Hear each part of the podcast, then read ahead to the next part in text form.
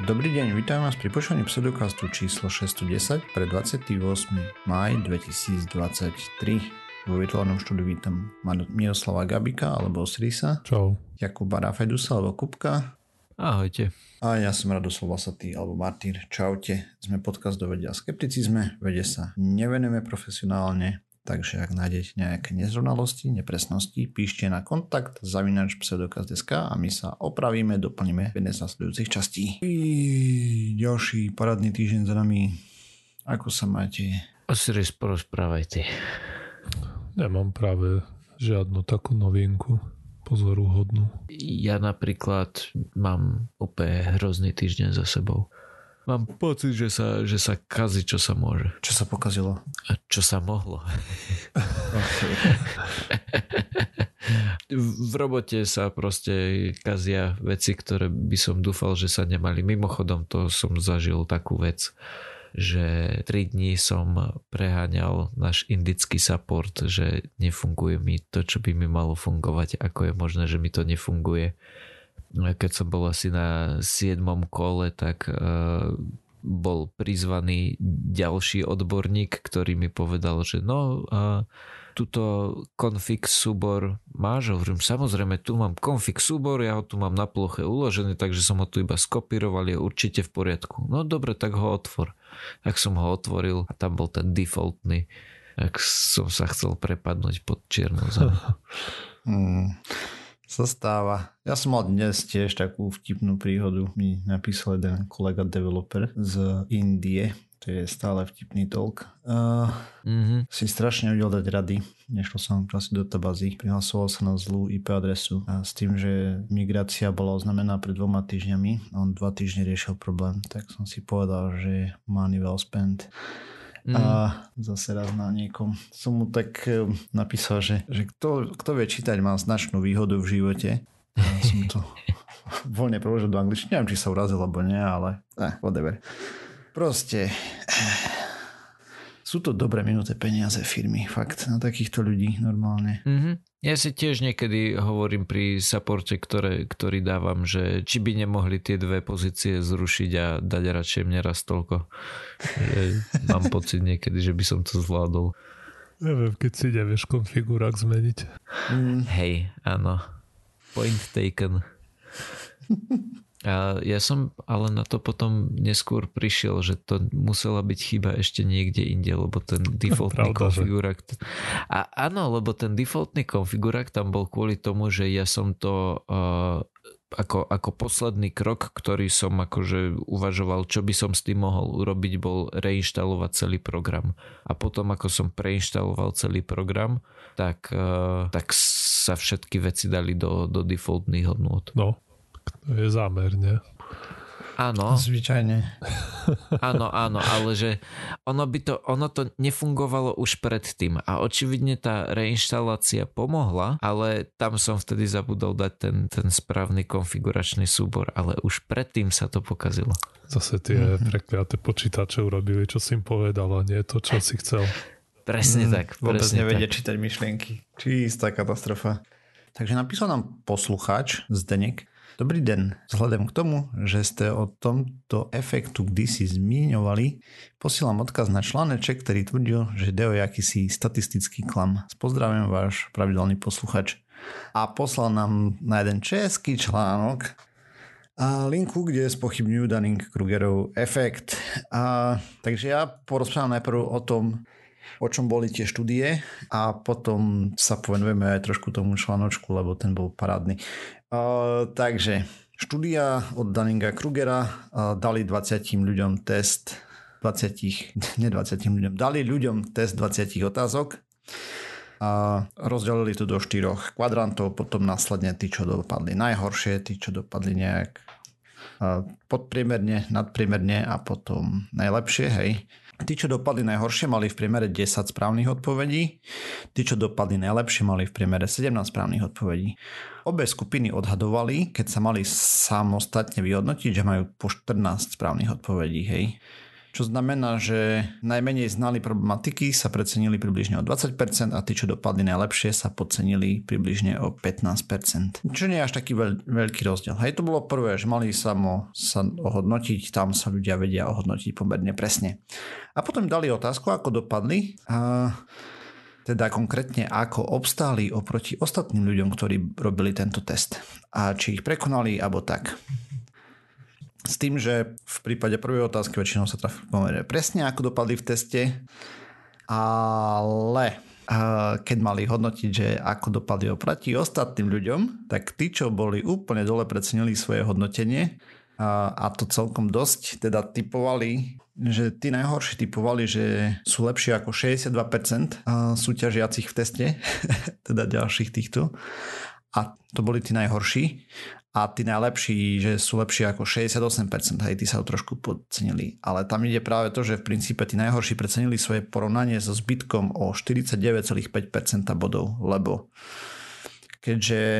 Počkaj, na chvíľku ťa preruším ešte. To znamená, že všetci typovali tak nejak približne, že som vo vrchnej tretine, hej? Mm, polovici. Po všeobecnosti si mysleli, že sú všetci nadpriemerní, hej? Hej. Áno. Akurát niektorí boli naozaj nadpriemerní a niektorí boli podpriemerní. No to tak ja, napríklad... z definície vychádza, hej? Áno, áno. Uh-huh. Ale keď sa pýtali, ako dopadli v porovnaní s ostatnými ľuďmi, hej, každý si myslí, že je nadpriemer a to je známy uh-huh. jav. Rozprávali sme tu o ňom veľakrát a je jedno, či sa hodnotili tí, čo napísali test na 90% alebo tí, čo ho napísali na 1%. Hej. V princípe, čím menej človek vie niečo o téme, tým viac preceňuje svoje vedomosti v porovnaní s ostatnými. Hm, tu by sa dala ako ukážka dať vysoká škola života. Tak typicky to proste, aspoň čo, so, čo si pamätám, jak sme rozprávali o tej ilúzii nadradenosti, myslím, že sa to volá po slovensky. Mm tak typicky si človek predstaví hej, nejakého priemerného človeka, ale toho si predstaví ako proste idiota.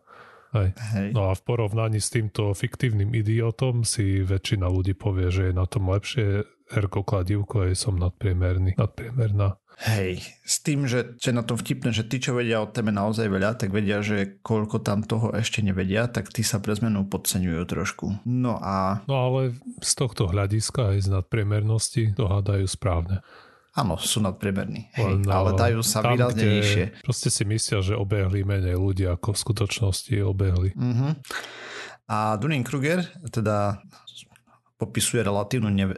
dá sa to preložiť takto, že relatívna nevedomosť ovplyvňuje schopnosť ohodnotiť vlastné vedomosti.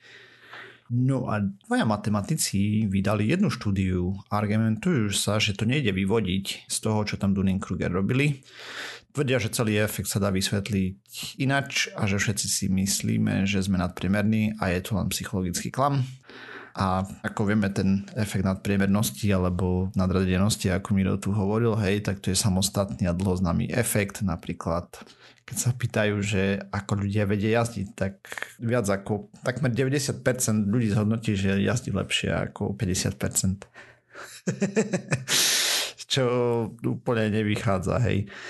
A, alebo ak sa spýtame učiteľov, všetci si dajú, že sú lepší ako 50 až 60% ich kolegov, hej, tak ma nikto nedá, že je proste len na 10% dobrý alebo podobne v porovnaní s ostatnými.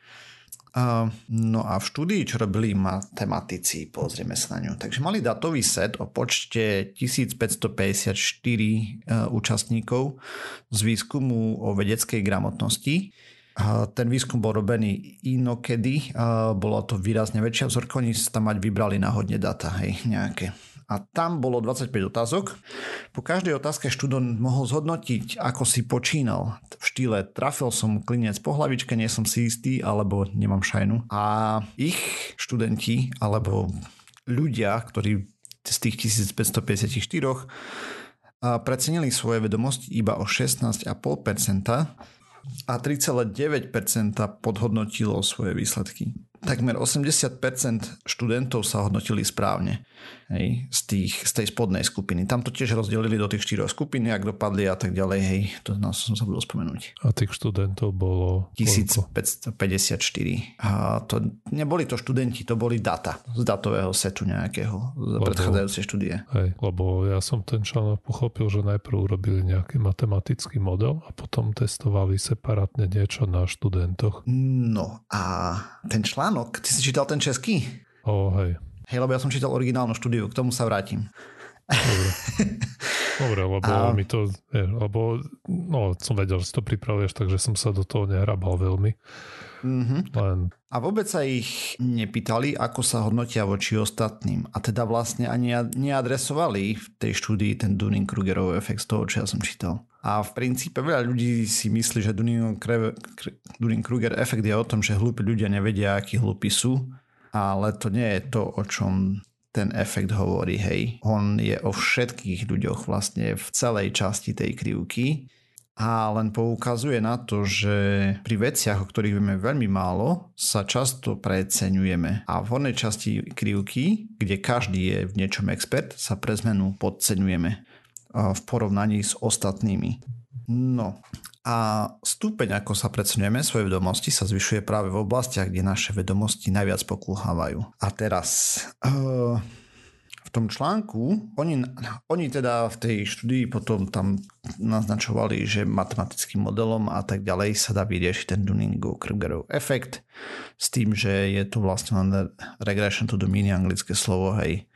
Proste, že všetci sa hodnotia niekde priemerne a teraz si pozrieme ten článok, ja tu mám tak, kde otvorený. Najprve sme vytvorili 1154 fiktívnych ľudí a náhodne im přiradili jak skore v testu, tak hodnocení sebe sama. To je somarina, hej. Prečo? A, lebo oni nevytvorili fiktívne 150, 1154 ľudí. Aspoň nepodľa tej štúdie originálnej, ktorú ja som našiel. Uh-huh. Oni vybrali dataset z existujúceho čuda kde proste hodnotili scientific literacy e, vo veľkom, neviem koľko tam bolo, 25 tisíc účastníkov alebo tak. Snamať vybrali náhodne 1154 dát. Mm-hmm. Ale Čiže keď teraz to... povieš, že to je hovadina, tak hovorí, že ten český článok je hovadina oproti tej pôvodnej štúdii. Hej? Uh, hej. Okay. Oni nevytvorili ich a ne, nedali im náhodné hodnotenie, hej náhodne im priradili, jak skore v testu, tak hodnocení sebe sama. To nie je pravda. Mm-hmm. Hej, to bolo, to boli reálne nejaké dáta, ktoré toto. A akože už potom, to za tým už je pravda, hej. Len Proste tie dáta vstupné nevygenerovali, ale zobrali data pointy náhodné z inej štúdie. Hej. No a to, oni to tam poukazovali, že jak som tam hovoril tie percentá, hej, že v tejto spodnej skupine, že proste 80% sa ohodnotilo správne. Ale to sa ohodnotilo aj v tej Dunning-Krugerovej štúdii správne, hej. Tam oni sa trafili, dobre, o 20% sa nadhodnotili, a tuto sa nadhodnotili o 3,9, či koľko tam bolo číslo, nepodstatné. Možno je to len formou otázok alebo podobne, hej, že proste nebol jednoznačnejší test, neviem. Podstata je, že pri tom daným krugerovom efekte je práve tá druhá otázka podstatná. A to konkrétne tá, že ako si myslíte, že ste dopadli oproti ostatným účastníkom testu a tak ďalej. A minimálne podľa mňa, aspoň čo som čítal tú originálnu štúdiu, sa tam na to vôbec teda nepýtali. A teda to s Dunning-Krugerom nemá takmer nič spoločné, hej. To znamená, že čo dokázala táto, nazvime, nová štúdia? Akože na, čo sa snažili ukázať? Čo bolo napísané v abstrakte? Že, že... Oni sa snažili ukázať, že ako to testovať. Hej? Tam Aha. bolo, že proste ako vyhodnocovať testy a tieto veci. Uh-huh princípe oni uh, naznačujú, že to bol to, čo Dunning uh, tam pozorovali, takže to je náhodný šum nejaký. Hmm.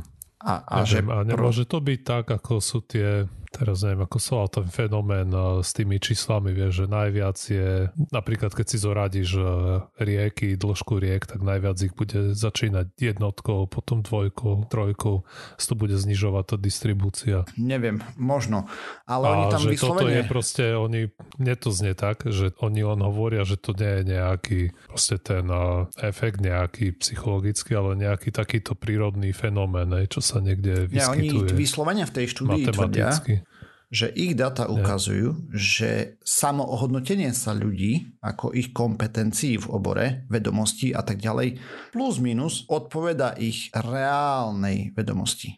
Hej, že proste im sa, aspoň podľa toho, čo oni naznačujú, ne, jak som tu hovoril, tie percenta neukazuje, že by sa tí ľudia tak preceňovali. No ale potom... Uh... Ale to, tá, tam je problém ten, že oni mali na sebe, vieš, Dunning-Kruger dával dve otázky. Najprv, ako si myslíte, že ste napísali test, tam sa trafili pomerne presne, akože precenili sa o 20% alebo podobne. Ale potom, že ako si myslíte, že ste dopadli oproti osa, ostatným účastníkom testu, na toto sa oni v tej štúdii nepýtali vôbec. Ani na to nepozerali, ani to nemodelovali. V tej pôvodnej štúdii.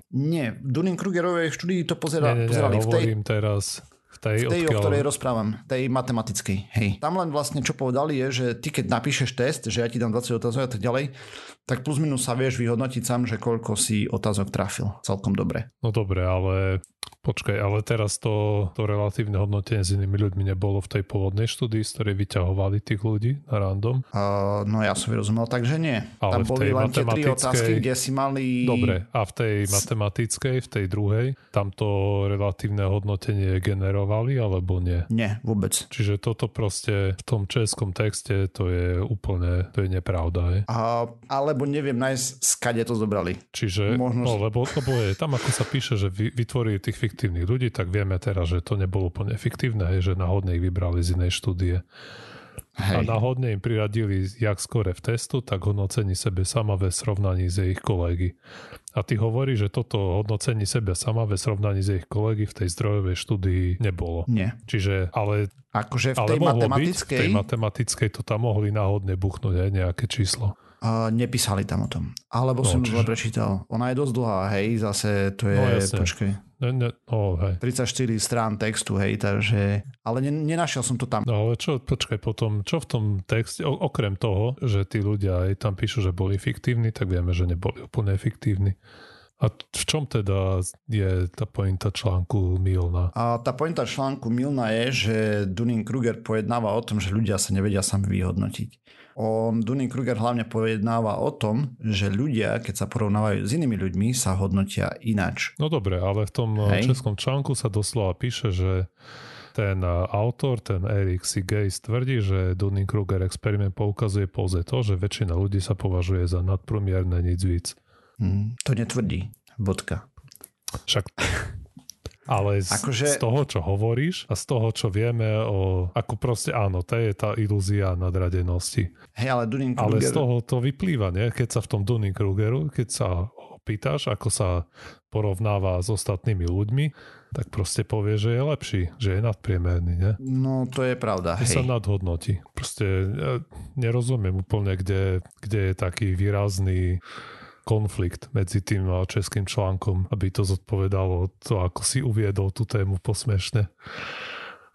Lebo mne to nepríde úplne také do očí bijúce, tak sa snažím pochopiť, že kde je ten kritický rozdiel. No podľa mňa tam ten kritický rozdiel je práve v tom, že tá štúdia sa vôbec nepozerala na to, ako sa tí ľudia vyhodnocujú oproti iným, hej. No tá pôvodná. Ale táto ano. matematická, keď uh, hovorí, proste t- v, tomto, v tomto momente to nevieme, či tam no, nevygenerovali ne. nejaké náhodné hodnoty. To si nie, povedal, nie. že to sa nedočítal. No ja hovorím, že som sa to nedočítal, lebo to tam není proste. Takže to o tom nerozprávala nikdy, tá matematická štúdia, hej. No, je, že to tam není, pretože si nenašiel tie arbitrárne vybrané kľúčové slova, ktoré si sa rozhodol hľadať. Uh, a preletel som plus minus celú štúdiu. Proste, keď to tam je, tak je to veľmi dobre schované. A ak by to tam bolo, tak je to rozpísané, vieš, proste už som pár štúdií prečítal. od začiatku do konca. To nebude spomenuté na jednej vete v jednom paragrafe. Proste by tam bol celý úsek o tom rozpísaný, ako to funguje a tak ďalej. Nič také tam nie je. No dobre, daj, daj TLDR. Kde je, kde je ten uh, konflikt? Jak, čo je zlé a čo, ako to má byť správne? V princípe to, čo oni tvrdia je, že ľudia sa vedia pomerne dobre sami seba ohodnotiť, kde sú, uh, keď im dáš nejaký test, hej že viem, že pri tejto otázke som typoval a tak ďalej, napísal som test na dvojku, trojku, hej, písomku, whatever. Ale nevedia, a to je koniec. To je všetko, o čom hovorí tá matematická štúdia. A Dunning-Kruger navyše hovorí o tom, že ten človek, čo napísal na dvojku, si bude myslieť, že drvivá väčšina alebo jednotku napísala na dvojku, trojku, hej, že je proste tak, kde tam. Že je lepší ako teda nie, že drvivá väčšina napísala na jednotky, dvojky a že je lepšie ako 50% zo všetkých účastníkov testu. Kdežto tí, čo napísali na 5, akože zle, tak si budú myslieť, že drvivá väčšina napísala na 5 a sú lepší ako... Dobre, tak napísali na štvorku, ale rozumieme sa, hej proste, že napísal na 10 bodov zo 100, tak sú lepšie ako 50%, 60% v tomto prípade u Dunning Krugera. Hej, tu to ukázali, že sa na to nepýtali. No aj, ale veď ja som vždy Dunning Kruger efekt chápal tak, práve, že to je len izolované, že tam žiadne porovnávanie s inými ľuďmi ako primárne nevstupuje. Je tam práve to je to, že keď napíše písomku na dvojku, tak sa opýtajú, hej, ako si myslíš, že si napísal. Tak povie, že na trojku, hej. No nie, tam, vyslovene tá pôvodná štúdia boli tie dve otázky, hej. To proste celý efekt je práve o tom, že jednak sa ich pýtali to, že ako si myslíte, že ste sa napísali a potom ako si myslíte, že ste dopadli oproti ostatným účastníkom testu. To sú dve základné veci, ktoré tam boli v tej štúdii Dunningovej, Krugerovej. Aj keď no, okay, popravde ale... neviem, lebo som nečítal originálnu štúdiu zase Dunning Krugera teraz pri príprave. Ja, ale myslím, že to, to relatívne s inými ľuďmi, neviem, to nie je to prvá, prvé, čo mi napadne, keď sa povie ten efekt. A ani druhé a možno ani tretie, popravde. Ja som to vždy vnímal tak, že ten popisuje efekt, že keď ty v nejakej oblasti nemáš dostatočné znalosti, tak nevieš proste odhadnúť alebo presne nejak kvantifikovať rozsah svojich nevedomostí a preto svoje vedomosti máš tendenciu nadhodnotiť. Ale to, aby sa pýtali na to, ako si myslíš, že na v porovnaní si s bežnou populáciou, a to neviem, či proste ja tak tomu efektu nerozumiem v tomto zmysle. Mm-hmm. Rozumiem, ako tomu rozumieš ty a teraz možno, že to ja mám zle, hej, takže... Takže to strihnem. Prvá pol hodina podcastu, ako keby sa ne, neudiala. ja myslím, že podľa mňa to je v pohode, takáto debata. Mm-hmm. Aspoň bude reparát budúci diel. Uh, Neviem, lebo toto porovnávanie s inými ľuďmi, to mi príde proste, neviem, no ja to nevnímam ako súčasť alebo nejakú stežejný časť toho Dunning-Kruger efektu. Hej, tak oni tu v princípe tvrdia, že ten self-assessment nie je tak biasovaný brutálne, jak to tvrdil Dunning-Kruger, hej na základe tej ich štúdii. To samovyhodnocovanie sa. Proste, že vieš, že si to zvoral, hej, ten test. No, vieš, že si ho do nejakej miery, hej, zvoral. No, hej. A čím si ho zvoral viac, tým eh, to skreslenie bude väčšie. Hej, Pretože le, sa nejak že... podvedome tlačíš buď k priemeru, alebo k priemeru. Čo sa týka mm. toho performance ten na teste, hej. OK. Takže tu oni mali t- tento jeden test. A Dunning-Kruger pre zmenu, ja neviem, a boli robené testy ohľadom GMO týchto, hej, protestérov. O znalosti o GMO, áno. Hej, a proste dopadli úplne zle a sa hodnotili, že vedia viac jak vedci, vieš. Hej, ale toto je špecifický prípad, kde a, proste toto a, typicky takto to neprebieha. No jo. Dobre. Osiris, o čom máš ty tému? A, a, no, teraz som aj zabudol pomaly. A, a ja mám dve krátke temičky.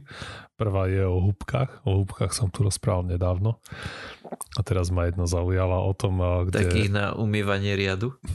Nie, tých, ktoré môžeš zjesť v prírode. To môžeš aj tie na umývanie riadu. Ale tie nie sú snáď v prírode. Tie vyhodzujeme do koša. Dobre, sorry, a, jo, no a hovorí o tom, že a huby napriek tomu, že vyzerajú dosť, a, proste, že neinteragujú veľmi s prostredím na prvý pohľad, a, tak majú schopnosti termoregulácie. A to bola pre mňa úplná novinka, lebo ja som myslel, že huba proste len tak si tam rastie spokojne a má teplotu typicky okolia. lebo neviem, že no, proste som si to vôbec nemyslel, že vedia ovplyvňovať svoju teplotu. Ale že to teplokrvný živočích, hej? Nie, naopak, je to chladnokrvný živočích. A toto zistil nejaký výskumník viac menej náhodou, keď namierili aj termokameru na tie huby a zistili, že sú chladnejšie ako okolité prostredie.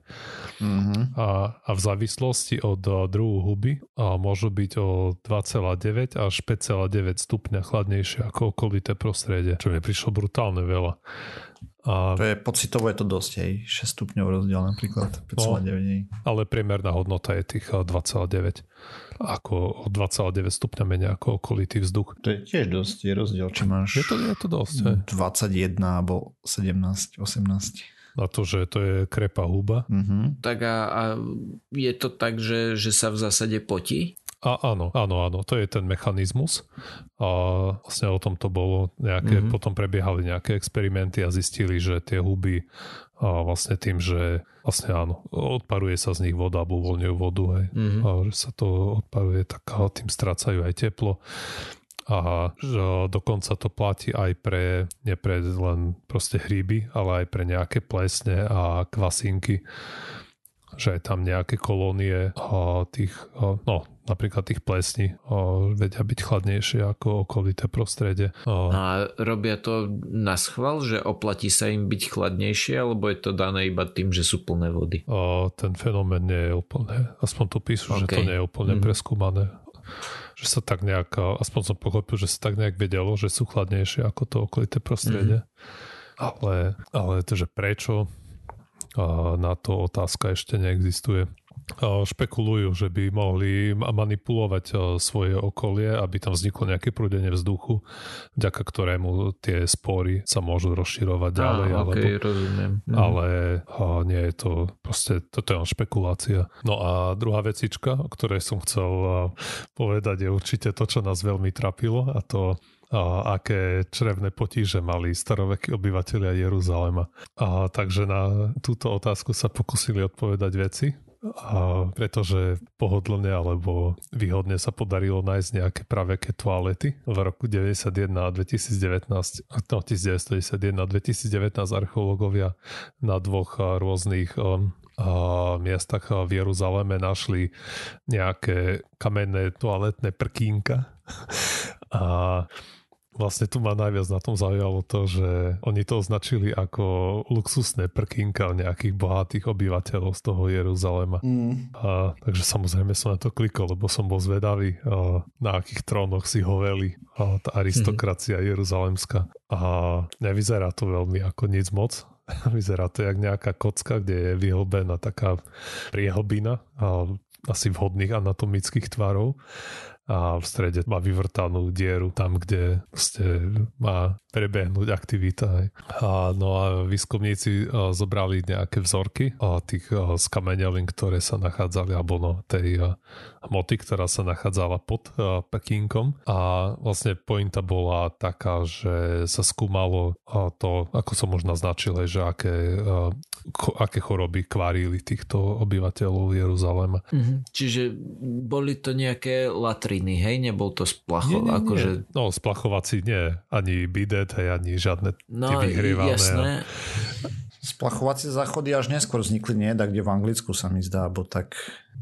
Uh, dobre, inak, a, inak skôr mi ide o to, že, že nejakým spôsobom sa to ne, nečistilo, alebo že uh, ten materiál, ktorý sa tam nahromaždil, tak on tam aj ostal, aby teraz vedci mohli odtiaľ to, to vybrať, alebo to bolo iba akože spodná časť tej dosky, alebo ne, ne, ne, že, ne. že ako sa dostali k tomu materiálu ma zaujíma. Oni len píšu, že zobrali pôdu, ktorá bola pod mm-hmm. tými doskami. No, do, ah, doska okay. to je silná ovodzovka, lebo ten kváder jasné, má jasné, 30 jasné. centy.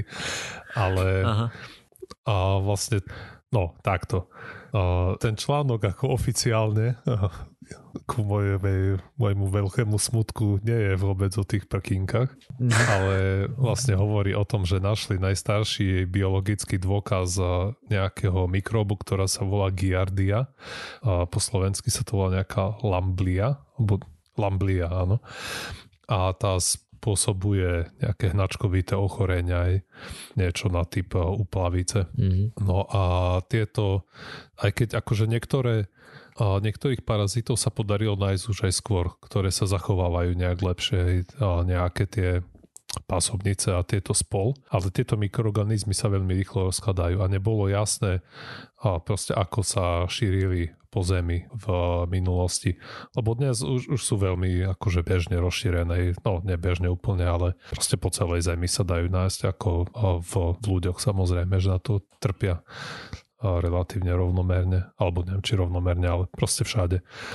No a to bolo chronicky ťažké zistiť, ako sa to šírilo kvôli tomu, že sa veľmi rýchlo rozkladajú. A práve tá spravička je o tom, že oni odobrali tú pôdu spod tých toaliet a nejakými metódami tam našli a tie bio, no, alebo pozostatky alebo nejaké dôkazy toho, že, tá, že tie lamblie sa tam nachádzali a ešte aj iné, a dva iné parazity a z toho vlastne zistili, že či, čo trapilo našich týchto teda izraelských predkov. Hej. Hej, no akože nebolo jasné, či o, tá, ten parazit sa nachádzal už aj vtedy v Jeruzaleme a teraz to vyzerá tak, že áno.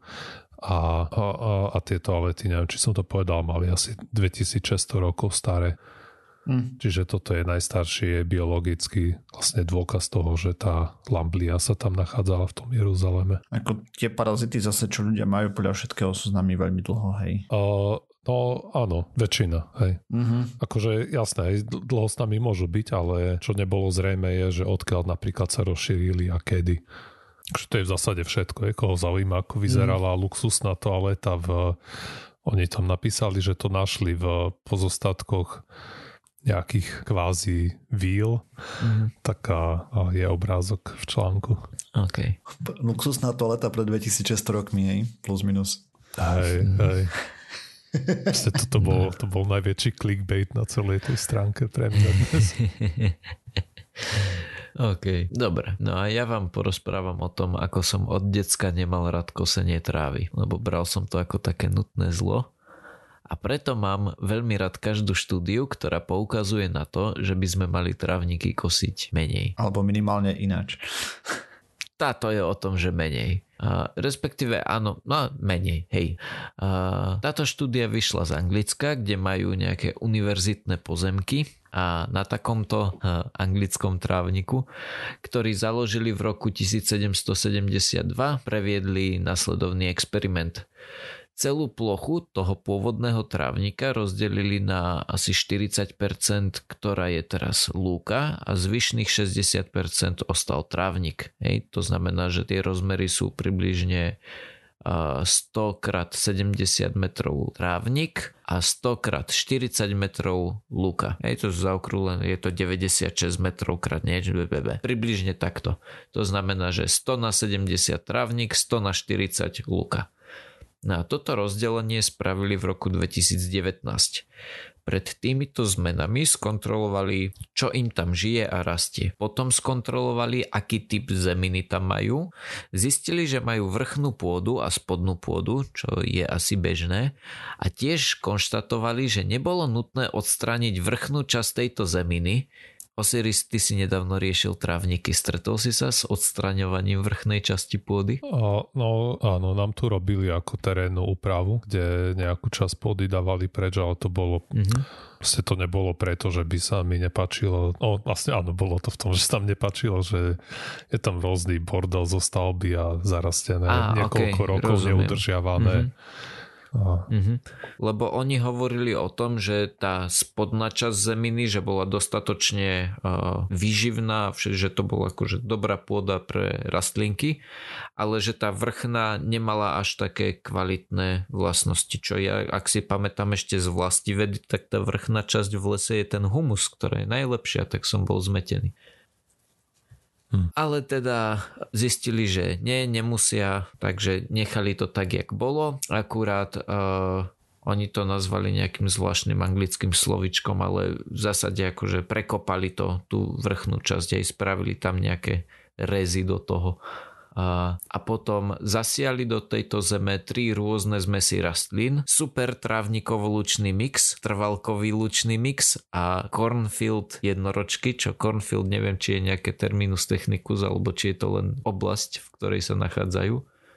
Plus ešte nejaký mix semienok, ktoré mali nízku šancu, že sa uchytia, ale ak áno, tak mali veľkú šancu prežiť ďalej ale v zásade bol to mix lučných rastlín, ktoré boli jednoročky a trvalky. O to nám stačí.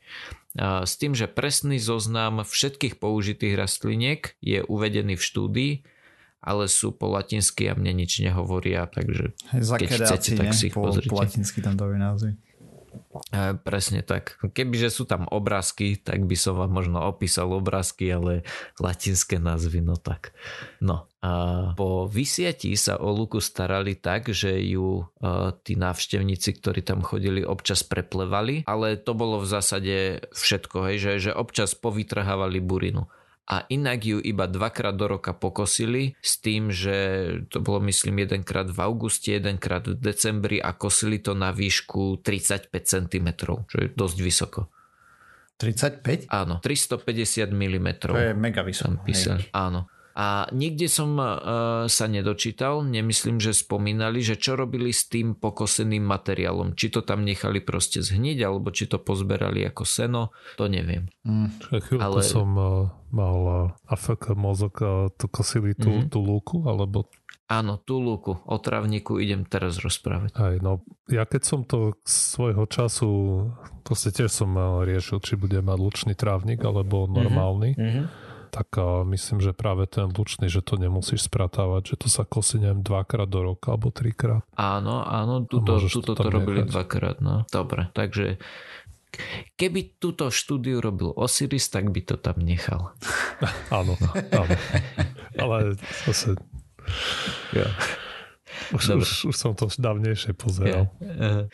No a ten trávnik oproti tomu kosili počas sezóny dvakrát do týždňa a mimo sezóny raz za týždeň. A dokonca ho kosili aj v januári a februári, vtedy raz za dva týždne. Predpokladám, že tam asi nemali nasnežené, hej, alebo asi nerobili to tak, že by odhrnuli sneh, aby mohli pokosiť.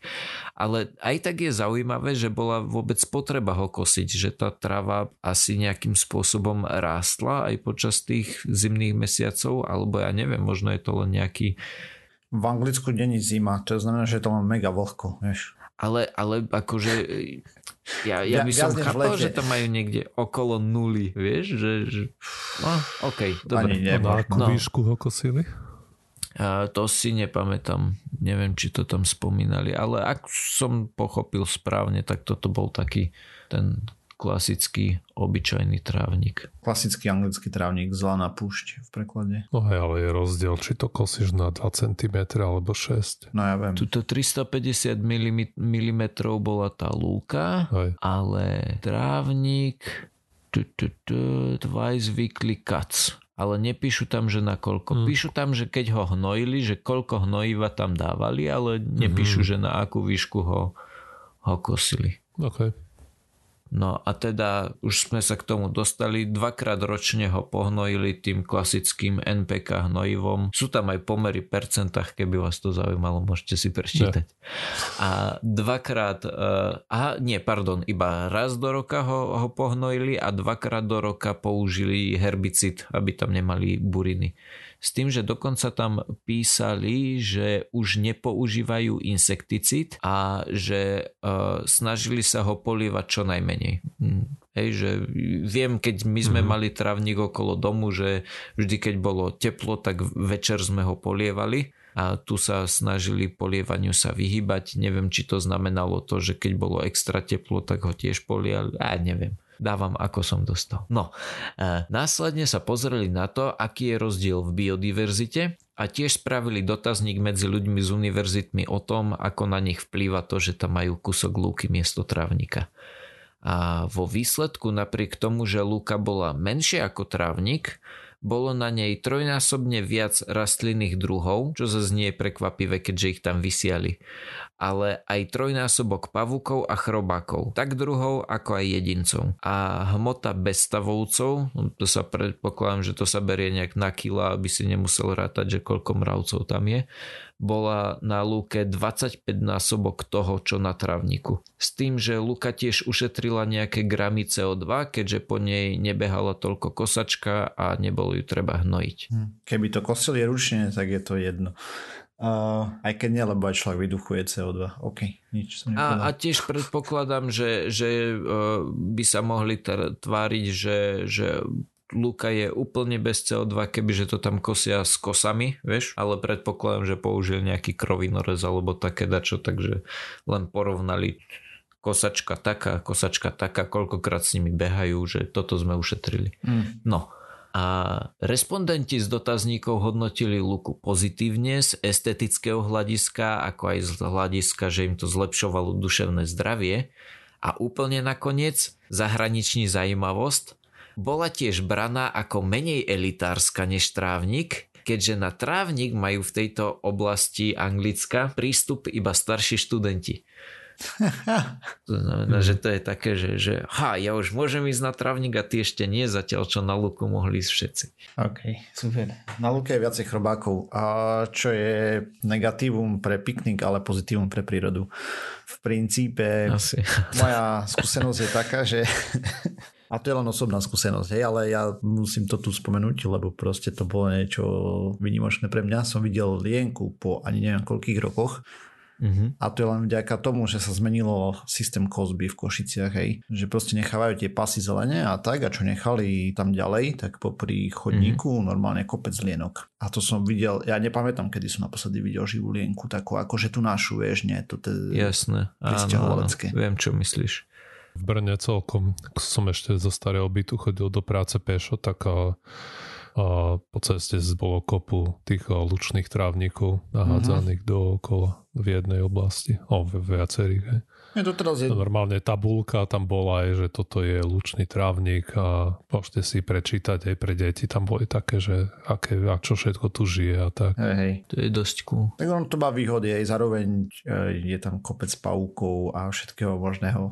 Proste všetko, čo k tomu patrí, hej, takže to môže byť dosť odpudzujúce pre niektorých ľudí.